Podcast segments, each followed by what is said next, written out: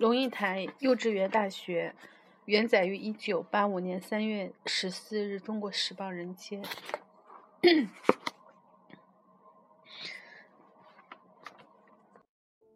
这是一般大三的学生，聪慧用功、循规蹈矩，标准的国立大学的好学生。看完期末考卷，批完论文报告。我把总成绩寄出，等着学生来找我，零分或是一百分，他们总总得看着卷子的横没批，与我印证讨论过之后，才能知道为什么得了一百分或是零分。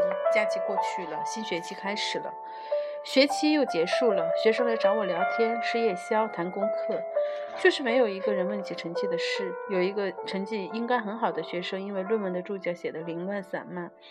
我特意大幅度地降低了他的分数，希望他来质疑时，告诉他一个教训：做研究注脚与正文一样的重要。但是他也没有来。等了半年之后，我忍不住了：你们为什么不跟教授讨论成绩？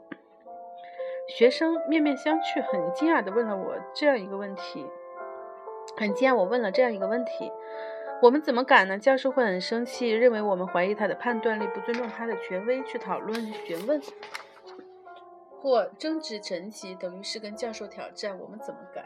那么，假装教授打了个盹，加做了分数呢？或是一个不小心张冠李戴呢？或者一个游戏人间的老师真的用电吹风考卷来决定成绩呢？逐渐的，我发现，在台湾当教授真的可以 get away with mode，可以做出极其荒唐过分的事，而不致遭到学生的反抗，因为学生被灌输了二十年尊师。重道的观念，他不敢。有一天，一个眼泪汪汪的女学生半路上拦住了我的车子。有个同学扭伤了脚裸，你能不能送我们到送我们下山搭车回台北？我拦了三辆路人的车，他们都不肯帮忙。好吧。于是泪眼汪汪的女学生扶着另一个泪眼汪汪的人，一跛一跛的进了我的车。下山只有几分钟的车程，可是车后两个人拼命的掉眼泪、吸鼻子，受伤的脚。因为脚痛想妈妈，没受伤的也哭，因为他不知道如何处理这个情况。事实上，这个惊天动地的情况只需要打两通电话，第一通打给校医，第二通打给计程车行，如此而已。我很惊讶地看着两个女生哭成一团，她们今年二十岁，正在接受高等的大学教育，她们独立处事的能力还不到五岁。开始的时候，课堂上。问学生问题得不到回答，我以为是学生听力不够，于是我把英语慢下来，一个字一个字说。再问还是一堵死墙，于是改用国语。再问，我发现语言的问题其次，思想的贫乏才是症结的所在。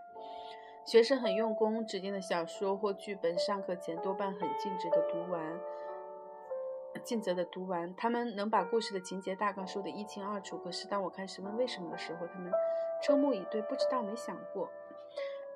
他可以读十篇爱伦坡的魔山小说，每一篇都读懂，但不能够纵观十篇整理出一个连贯的脉络来。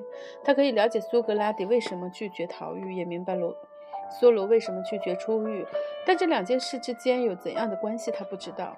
他可以说出诗人艾略特对艺术独创与模仿的理论，但是要他对王三庆的仿画世界发表意见，他不知道，他没有意见，他没学过，老师没教过，课本里没有。我爱惜我的学生，像努力迎娶阳光的黄色向日葵。他们的聪慧、纯洁、奋发，对老师尤其一片真情。但是，他们也是典型的中国学生，缺乏独立自主的个性，盲从、盲目的服从权威。更重要的，他们没有完全没有独立思考的能力。错在学生吗？当然不是。学生是一杯混沌的粘土，在教育者的手中搓揉成型。从小学到大连。大学联考这个漫长过程中的过程中的种种问题暂且不谈，让我们看看这些不甘、泪眼汪汪、没有意见的大学生正在接受什么样的高等教育。二十岁的人表现出五岁的心智，往往是因为办教育的人对学生采取一种抱着走的育婴方式。常常会听到一些大学校长说：“我把学生当成自己的儿女看待，一派慈祥。”他也真做了像严父慈母，规定学生不许穿拖鞋在校内行走，上课不许迟到，周会时要。镇静微坐，睡眠要足八小时，熄灯前要洗澡如厕。清晨六点必须起床做操，讲话时不许口含食物，夏天不可穿短裤上课。看电影有害血液，看电视有伤眼睛，吃饭之前要洗手，等等等。我一直以为大学校长是高瞻远瞩、指导学术与教育大方向的决策人，而不是管馒头稀饭的保姆。但这也暂且不提，这一类型的教育者的用心毋庸置疑，当然是善意的。问题是，我们论事的时候，用心如何根本不重要，重要的是实际的后果。而教育的后果何其严重！这种未卜式、育婴式的大学教育，刚好吻合心理学家。雷沃早在一九四三年就给出的所谓的过度保护所做的诠释：第一，给予过多的接触，有任何问题随时来找我；第二，禁止他独立自主，你不许；第三，将他婴儿化，乖，早睡早起；第四，把自己的价值取向强加其身，你听我的。在这种过度呵护的幼稚教育下成长的大学生，遇事时除了泪眼汪汪之外，又能做什么呢？教育者或者会说，这些学生如果进大学以前就已经学好自制自律的话，我就不必要如此提之挟之为之补之。就是因为基础教育没教好，所以我办大学的人不得不教。虽然是亡羊补牢，总比不教好。听起来有理，其实是个因噎废食的逻辑。有个学生之所以在小、中学上年没有学会自制自律，就是因为他们一直接受。微不式的教导、辅导，那么大学来继续进行育婴，这岂不是一个没完没了的恶性循环？把学生口里的奶嘴人拿掉，我们总要有个起点。大学不做，更待何时？再说，我们对大学教育的期许是什么？教出一个。言听计从、中规中矩、不穿拖鞋短裤的学生和教出一个自己会看情况做决定、下判断的学生，终究哪一个比较重要？为了塑造出听话规矩的青年而牺牲他自主自觉、自知自律的能力，这是我们大学教育的目的吗？在生活上，教育者采取怀里抱着走的方式；在课业上，许多教书的人就。就有用鞭子赶着走的态度。就上课点名这件小事来说，以学生出席与否作为评分标准的老师很多。他们的论点是：学生都有惰性。今天我逼你读书，日后你会感谢我。这个说法也很动人，却毫无毫不合理。首先，我们不应该忘记，开一门课程最根本、最重要的目的在于传授知识，而不在于联想和联想之间亲属。少了几头牛。照逻辑来讲，如果一个学生不听课就已经具有那门课所需要传授的知识，并且能够以考试和其他方式证明他的程度，那么他就没必要为了一个人头点名的陈规而来报道。归根究底，这个陈规当初之所以存在，只是为了帮助学生获取一门知识，让我们在同一时刻、同一地点去听同一个人有系统的讲。但是，一个学生不论何种。原因为何？已经拥有了这个知识，那么要他来做充数的形式，就是舍本逐末，也是为师者见林不见树的错误。反过来，一个学生没有那门知识，却一再的缺课，教授当然要淘汰他，但淘汰的理由应该是你没有得到知识，而不是我点你点名未到。上课出席率与知识吸取量并没有因果或正比的关系。为师者言，我绝对赞同，愈言愈好。但是那份言语逼。必须在实质的知识上，不在僵化的形式上。换句话说，教授可以用比较深奥的教材，出比较灵活的考题，指定比较繁重的作业来迫使学生努力。但他如果尊重学生是一个有自主判断能力的成人，他就没有理由拿着鞭子把学生抓到教室里来，充其量做老师的只能严肃地说：上不上课在你，努不努力在你。你要学会如何为自己的行为承担后果。从小学到高中，我的学生已经在鞭策之下被动了十二年。如果最后的大学四年他们也在鞭下长大，他们会怎么样？毕了业之后又有谁来执鞭呢？这种赶着走的鞭策教育贻害至深。学生之所以能举一隅而以三隅反，固然是因为抱着走、赶着走的过程中，从来没有学会过如何去思考。有一个实质上的困难，使他即使想开始也不可能。信仰鞭策教育的人不相信学生有自动好学的可能，于是设置了七七八八的科目，塞满学生的时间。大一的学生，比如一星期就有三十多小时的课，大四的课少了，有些系就强迫学生修额外的学分，作为防范。怠惰的措施，可是我面临的一个巨大难题。文学的思想是，每一小时的课，学生除了必须做两小时的课前预读以外，还得加上三小时课后的咀嚼与消化，否则我付出的那一小时等于零。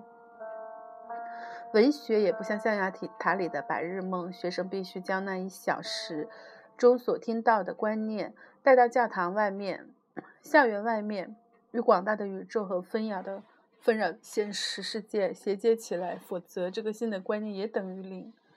这些都需要时间与空间，可是学生办不到，他们的课程安排的满满的，像媒婆赶喜酒一样，一场接一场。他们的脑子像一幅泼了大红大紫、没有一寸留白的画。如果怕学生 怠惰，我们应该增加学分时数，强迫学生把身体放在教室里呢？还是应该加深加重课程的内涵，使学生不得不把整个心都投入？这是不是又牵扯到一个本末的问题？我们如果不给学生时间与空间去思考，我们又怎么能教他们如何思考呢？在国外教授的那许多年，我踏出教室时常有生机盎然的感觉，因为在与学生激烈的反应与挑战中，我也得到新的成长。在这里走出教室，我常常有被掏空的感觉，被针刺破了的气球一般。学生像个无底的铺满，我把钱投进去，投进去，却没有惊奇会跳出来，使我觉得富有。说学生缺乏自治自律的精神，说他们没有独立思考的能力，我其实还没有碰住一个更基本的先决问题：我们的教育政策究竟希不希望教出独立自主的学生来？答案肯定是否定的。这篇文章便毫无意义，可以烧掉。我是在假定我们的社会有意造就独立自主的下一代的大前提之下写这篇检讨。可是，如果这个假定的大前提是对的，为什么我们的思想，为什么？我们在思想的训练上还要采取骑着走的方式。一方面，学生懦弱畏缩，成绩有了失误，不敢去找老师求证和讨论；教授解错了题目，不敢指出错误，大家混混过去；对课程安排不满，不敢提出异议，不愿意被强迫住宿，却又不敢到训导处去陈情；私底下批评无能的老师、社团的限制、课外活动的规则或宿舍管理的方式，可是又不敢光明正大的对当事机构表达意见。偶尔有人把批评写成文章，要在校刊上发表，不必试，会被压下来。学生很肯定地说：“反正没有用，我毕了业就到美国去。”另一方面，做老师的继续强调尊师重道的传统美德，连学生少鞠一个躬都当做对五千年中华文化和民族的背叛。尊师重道这四个字在历史上的意义我不去谈，在现在讲究分工和专业的社会里，却有很缺足的余地，却有很。却很有商商榷的余地。重道毋庸置疑，对知识的肯定与尊重是教育之所以成为制度的基础。但是尊尊师，如果只凡事必尊，只因为这个人在这个位置上，那就是鼓励盲目的服从权威。到处都是有误人子弟的师，有不学无术的师，更有招摇撞骗的师。我们有没有权利要求学生尊无尊无道的师？学生怯懦畏缩，是他们缺乏勇气，还是我们迷信自己的权威又缺乏自信，不敢给他们挑战的机会？我们若真心的想培养出有能力慎思明辨笃行的下一代，为什么又惧怕他因为慎思明辨而对我们的权威造成威胁？台湾的大学在师资与设备上比我自己的学生时代要进步很多很多。中国学生的智慧、诚恳与一心。想讨好老师的认真努力，常常深刻地感动我。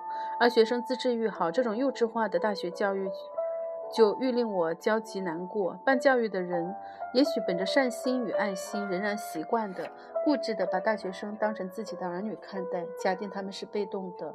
怠惰的、依赖的，这个假定或许没错。可是教育者应对的方式，不是毅然决定的断奶，而是继续的呵护与控制，造成一种可怕的恶性循环。令我忧心不已的是，这些不敢、泪眼汪汪、没有意见、不知道的大学生，出了学校之后会成为怎么样的公民？什么样的社会中间？他们能明辨是非吗？他敢生气吗？他会为自己争取权利吗？他知道什么叫做社会良知、道德勇气吗？恐怕答案却是否定的。如果我们把眼光放远，真心的要把台湾治好，我们需要能思考、能判断、有勇气、良知的公民。在位在权的人必须张开手双手臂来接受刺激与挑战。如果我们真心要把教育治好，为这个民族培养出能思考、能判断、有勇气、良知的下一代，那么办教育的、教书的就不能迷信自己的权威，他也要经得起来自学生的刺激与挑战，把我们。的大学生当成人看吧，当成人看吧，给他们一个机会，不要牵着他的手。